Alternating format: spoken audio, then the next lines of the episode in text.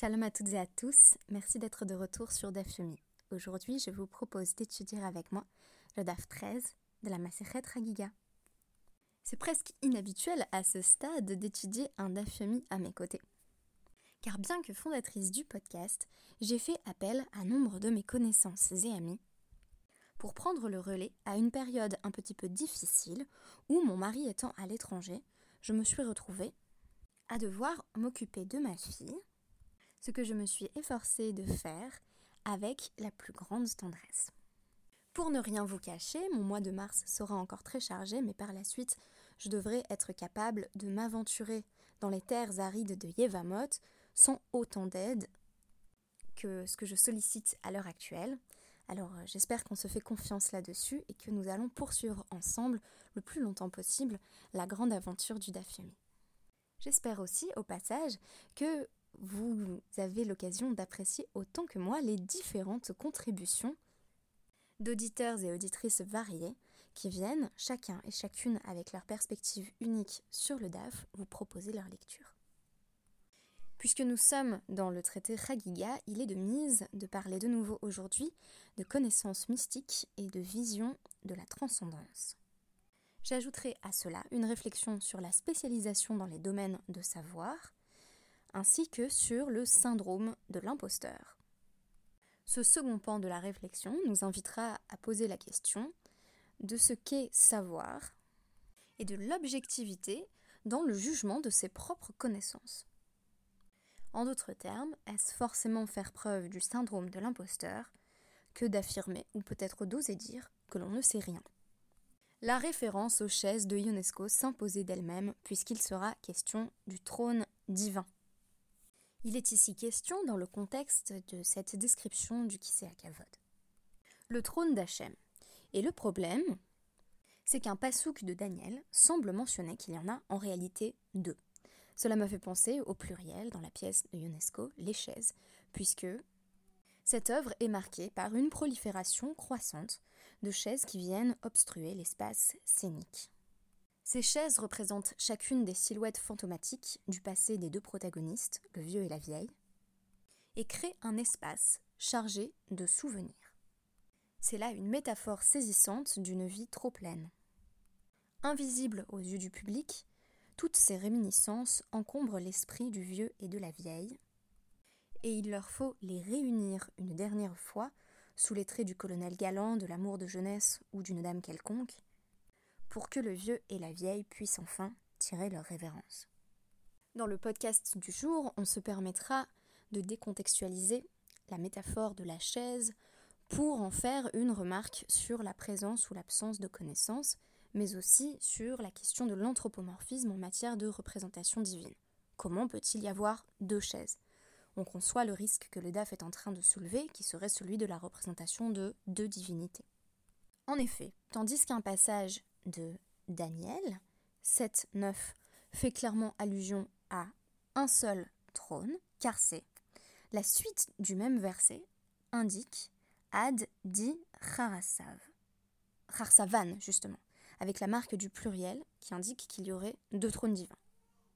Comment expliquer cette apparente dédoublement du trône? Lokashia. Echad lo, ve'echad le David. Qui détania. Echad lo, ve'echad le David, vrai Rabbi Akiva. Une première explication est rapportée au nom de Rabbi Akiva. C'est la suivante. Il y a un trône pour Hachem et un trône pour David Ameller. Une explication qui peut ne pas satisfaire dans sa simplicité. Et en effet, Rabbi Akiva verra son explication rejetée. Amarlo Rabbi Yosef Aglili, Rabbi Yosef Aglili a rétorqué. Akiva, admatai ata ose shrina chol.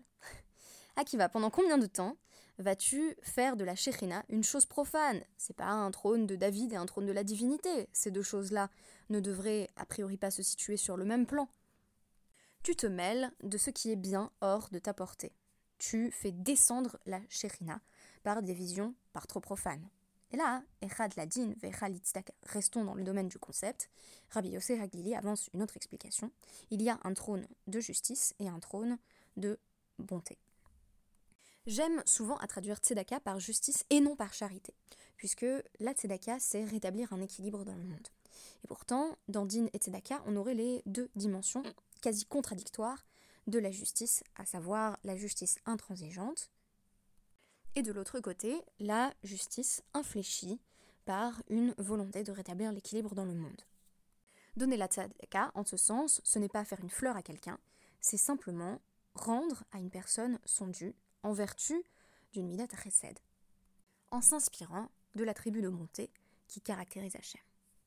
S'il y a deux trônes, d'après Rabbi Yossé Aglili, ce n'est pas simplement parce que David Ameller et Hachem entrent en dialogue dans un univers céleste défini par Rabbi Akiva, mais c'est précisément parce que les deux trônes symbolisent deux aspects différents de la justice qui ne peuvent être conceptualisés simultanément. Peut-être que le din imposerait de ne pas tenir cas de la tzedaka. Peut-être que la tzedaka est, par nature, contraire à la logique intransigeante du din. Mais pour nous qui avons coutume de voir dans Rabbi Akiva le grand génie de sa génération, la question posée par la Gemara ensuite ne devrait pas être trop surprenante. Qui ou le qui Mais est-ce qu'il a accepté euh, d'être ainsi rabroué ou est-ce qu'il n'a pas accepté? Tashma. Echad ledin ve'echad l'itzdaka, divrei Rabbi Akiva. Dans une autre braïta, on rapporte l'explication qui avait été rapportée au nom de Rabbi Agli, mais cette fois-ci au nom de Rabbi Akiva. Notez qu'elle est ici plus convaincante et que Rabbi Akiva va pourtant se faire rabrouer encore une fois. C'est comme s'il s'agissait systématiquement de rétorquer au sage qu'il ne joue pas dans son domaine et qu'il devrait s'abstenir d'émettre le moindre jugement en la matière. Et oui, Rabbi Akiva ne te mêle pas de mystique. C'est en substance que va lui répondre Rabbi Elazar ben Azaria. Akiva, Malecha Hetzel Hagada. Rabbi Akiva, qu'est-ce que tu fais? Il lui dit pas Rabbi Akiva, il lui dit Akiva. Qu'est-ce que tu fais à t'occuper de Hagada? C'est pas ta spécialité, quel art? Euh, Mi dabrotecha etzel negaim veoalot. Concentre plutôt tes propos sur euh, les questions euh, de, plaies, de, maladies de peau et d'impuretés liées aux tentes. Ta spécialité à toi, c'est la halacha. Laisse-nous la Haggadah, dit en substance Rabbi Elazar ben Azaria. Et Rabbi Elazar ben Azaria de proposer une explication qui nous semblera peut-être largement plus prosaïque que celle qu'avait avancée Rabbi Akiva ici. Et là, Echad lechise, ve Echad li feraf. En réalité, s'il y a deux trônes, c'est qu'il y en a un, un, grand et un petit. Qui c'est les chavalav Le trône pour s'asseoir dessus et euh, Charcheraf, le marchepied, la Hadom Raglav, pour poser ses pieds. Et là encore, on plonge en plein anthropomorphisme divin à travers des métaphores que nous serions bien en peine de comprendre sans avoir accès au secret de la création, dont Émile vous disait hier qu'on ne saurait s'en mêler sans risque. Pour ma part, je ne tenterai pas l'aventure. Je me dirais à moi-même, comme Rabbi Akiva, retourne, retourne à tes plaies et à tes tentes. Mais n'est-ce pas cantonner le savoir que de réagir ainsi? En réalité, la Guémara avance qu'il a toujours existé des spécialistes de domaines différents et de parties différentes de notre tradition textuelle. Par exemple, Machen et Luba Mikra, il y a ce qu'on appelle soutien, qui sont les spécialistes des psukim, de la Torah écrite, et il y a ce qu'on appelle Machena, le bâton, et Luba Mishnah, ce sont les érudits en matière de Mishnah, Kegon, Rabbi Yehuda, Ben Tema, comme Rabbi Yehuda, fils de Tema, et ses collègues on a parfois tendance à percevoir les sages, les Talmidei Chachamim, comme un tout homogène. Mais imaginons que se référer aux Talmidei Chachamim, ce soit comme parler de l'université avec un grand U. En réalité, cela engloberait tous les domaines du savoir. Et pourtant, les uns seraient bien capables de légiférer sur ce qui relève du domaine de spécialité des autres. Et pour moi qui espère devenir spécialiste de littérature américaine, si un thésard inscrit en mathématiques venait essayer de m'apprendre quelque chose sur mon domaine de spécialité, peut-être lui dirais-je retourne à tes mathématiques, même si j'espère que j'aurai l'humilité de ne pas agir ainsi et d'écouter sa suggestion malgré tout. Que les domaines du savoir soient au moins partiellement cloisonnés semble ne pas poser de problème aux sages. Que chacun puisse ne pas se mêler de cabale leur semble relever de l'évidence. Le Maasé Merkava, le char céleste, les secrets de la création, tout cela n'est pas accessible à chacun. Et ce n'est absolument pas une question de potentiel intellectuel ou d'intelligence. puisque Rabbi Akiva est retenu comme l'un des plus grands maîtres de notre tradition, et qu'on estime cependant qu'il n'est pas à même de s'exprimer en matière de Haggadah. À chacun son domaine, et dans la mesure du possible, on reste dans le sien. Ou encore, tout le monde n'est pas fait pour tous les types d'analyse. Je préciserai que la distinction entre halacha et Haggadah n'est pas une création récente. Il en est déjà fait mention à travers notre DAF du jour, puisqu'il est rapporté Kol Mishan Lechem, tous ceux qui soutiennent par le pain, et Louba et Talmud. Ce sont les maîtres du Talmud, c'est-à-dire de la halacha.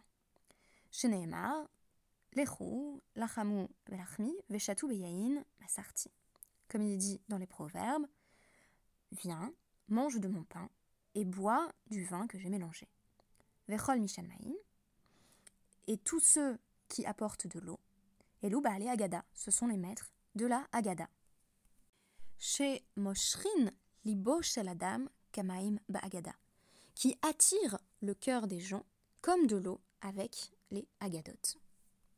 Alacha et Agada n'ont pas la même fonction, ne serait-ce que la même fonction sociale, ainsi qu'il est suggéré ici. Il est ensuite fait mention d'un autre type de sage ou de spécialiste, Gibor, le héros, le valeureux, Zebal, Shemuot.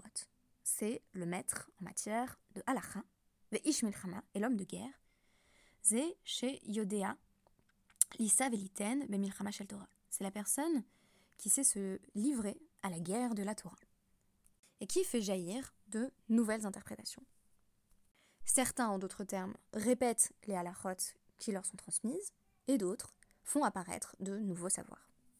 On a ici des distinctions dans le domaine du savoir en matière textuelle, tout le monde n'étudie pas le même type de texte, et des distinctions de méthode, tout le monde n'étudie pas le texte de la même manière. Accepter cela, c'est d'une part consentir à un certain cloisonnement des connaissances, mais c'est aussi pouvoir mieux s'appliquer à ce que l'on est capable de faire de mieux. Je pense que nous aurions intérêt dans notre vie, dans notre quotidien, à essayer d'identifier nos domaines de spécialité, ce dans quoi nous sommes susceptibles et capables d'exceller, pour nous y dédier pleinement.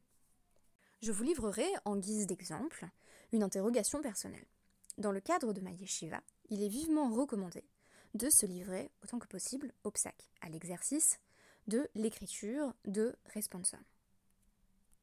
Pourtant, il me semble ne pas maîtriser les domaines de la halakha que j'étudie aussi bien que, par exemple, le Talmud, sur lequel je me permets de réaliser un dafyomi. Par conséquent, est-ce faire preuve d'une humilité excessive que d'affirmer que pour l'instant, il est trop tôt, peut-être le sera-t-il d'ailleurs toujours, pour prononcer le moindre psaque J'entends par là non le fait de consulter le Shulchan ou le Mishnah Brura pour énoncer une loi claire, mais euh, ce que je veux dire, c'est la production d'un savoir et d'une pensée qui serait originale dans ce domaine. Cela ne signifie pas que je m'en estime exempté dans d'autres domaines, c'est ce que je suis en train d'essayer de faire pour le Talmud. Pour moi, ne pas écrire de à l'heure actuelle, c'est essayer de ne pas être Rabbi Akiva, qui s'efforce d'apporter ses propres explications agadiques. On s'en souvient, c'est en restant Rabbi Akiva, comme il est rapporté un peu plus tard dans notre DAF, que celui-ci va parvenir à sortir du Pardès en étant sain et sauf. Il rencontre la présence divine et il en sort intact. Pour reprendre une formule chassidique très connue et me l'appliquer, quand j'arriverai, si Dieu veut, au Lamaba, peut-être même au Ganéden, on ne me demandera pas pourquoi je n'ai pas été Moshe Rabbeinu, Rabbi Akiva, on me demandera pourquoi je n'ai pas été Myriam. Pas la figure biblique, simplement Myriam, la Myriam que j'aurais pu être, et que, j'espère, j'aurais fait de mon mieux pour être. Et enfin, il faut savoir reconnaître quand on ne sait pas. On parle beaucoup à l'heure actuelle du complexe de l'imposteur qui implique que on peine à se reconnaître des compétences que l'on possède en réalité. Ce que je trouve intéressant, c'est que il est fait mention des Hiérosolymitains dans un passage ultérieur de notre DAF, et que euh, ceux-ci sont tout prêts à avouer chez En Beyadai, lo Mikra, velo Mishnah, velo Gemara. Ils ne connaissent ni la Bible, ni la Mishnah, ni la Gemara. Lo Haïti, dit le Hiérosolymitain, mais Chovje Betamidrash. Je n'ai jamais fait partie des gens qui sont assis au Betamidrash et étudient toute la journée. Ce qui est traduit euh, métaphoriquement à travers un pasouk euh, du prophète Isaïe, ou Beveti, En Lechem, Ve'en Il n'y a dans ma maison ni pain, ni vêtements. Je ne possède aucune spécialisation. Je suis tout simplement un ignare. Oui, mais quand on ne sait rien, pourquoi ne pas dire fake it till you make it Tu peux toujours faire semblant de savoir et feindre d'avoir des connaissances. C'est exactement la question que va poser la Gemara ensuite.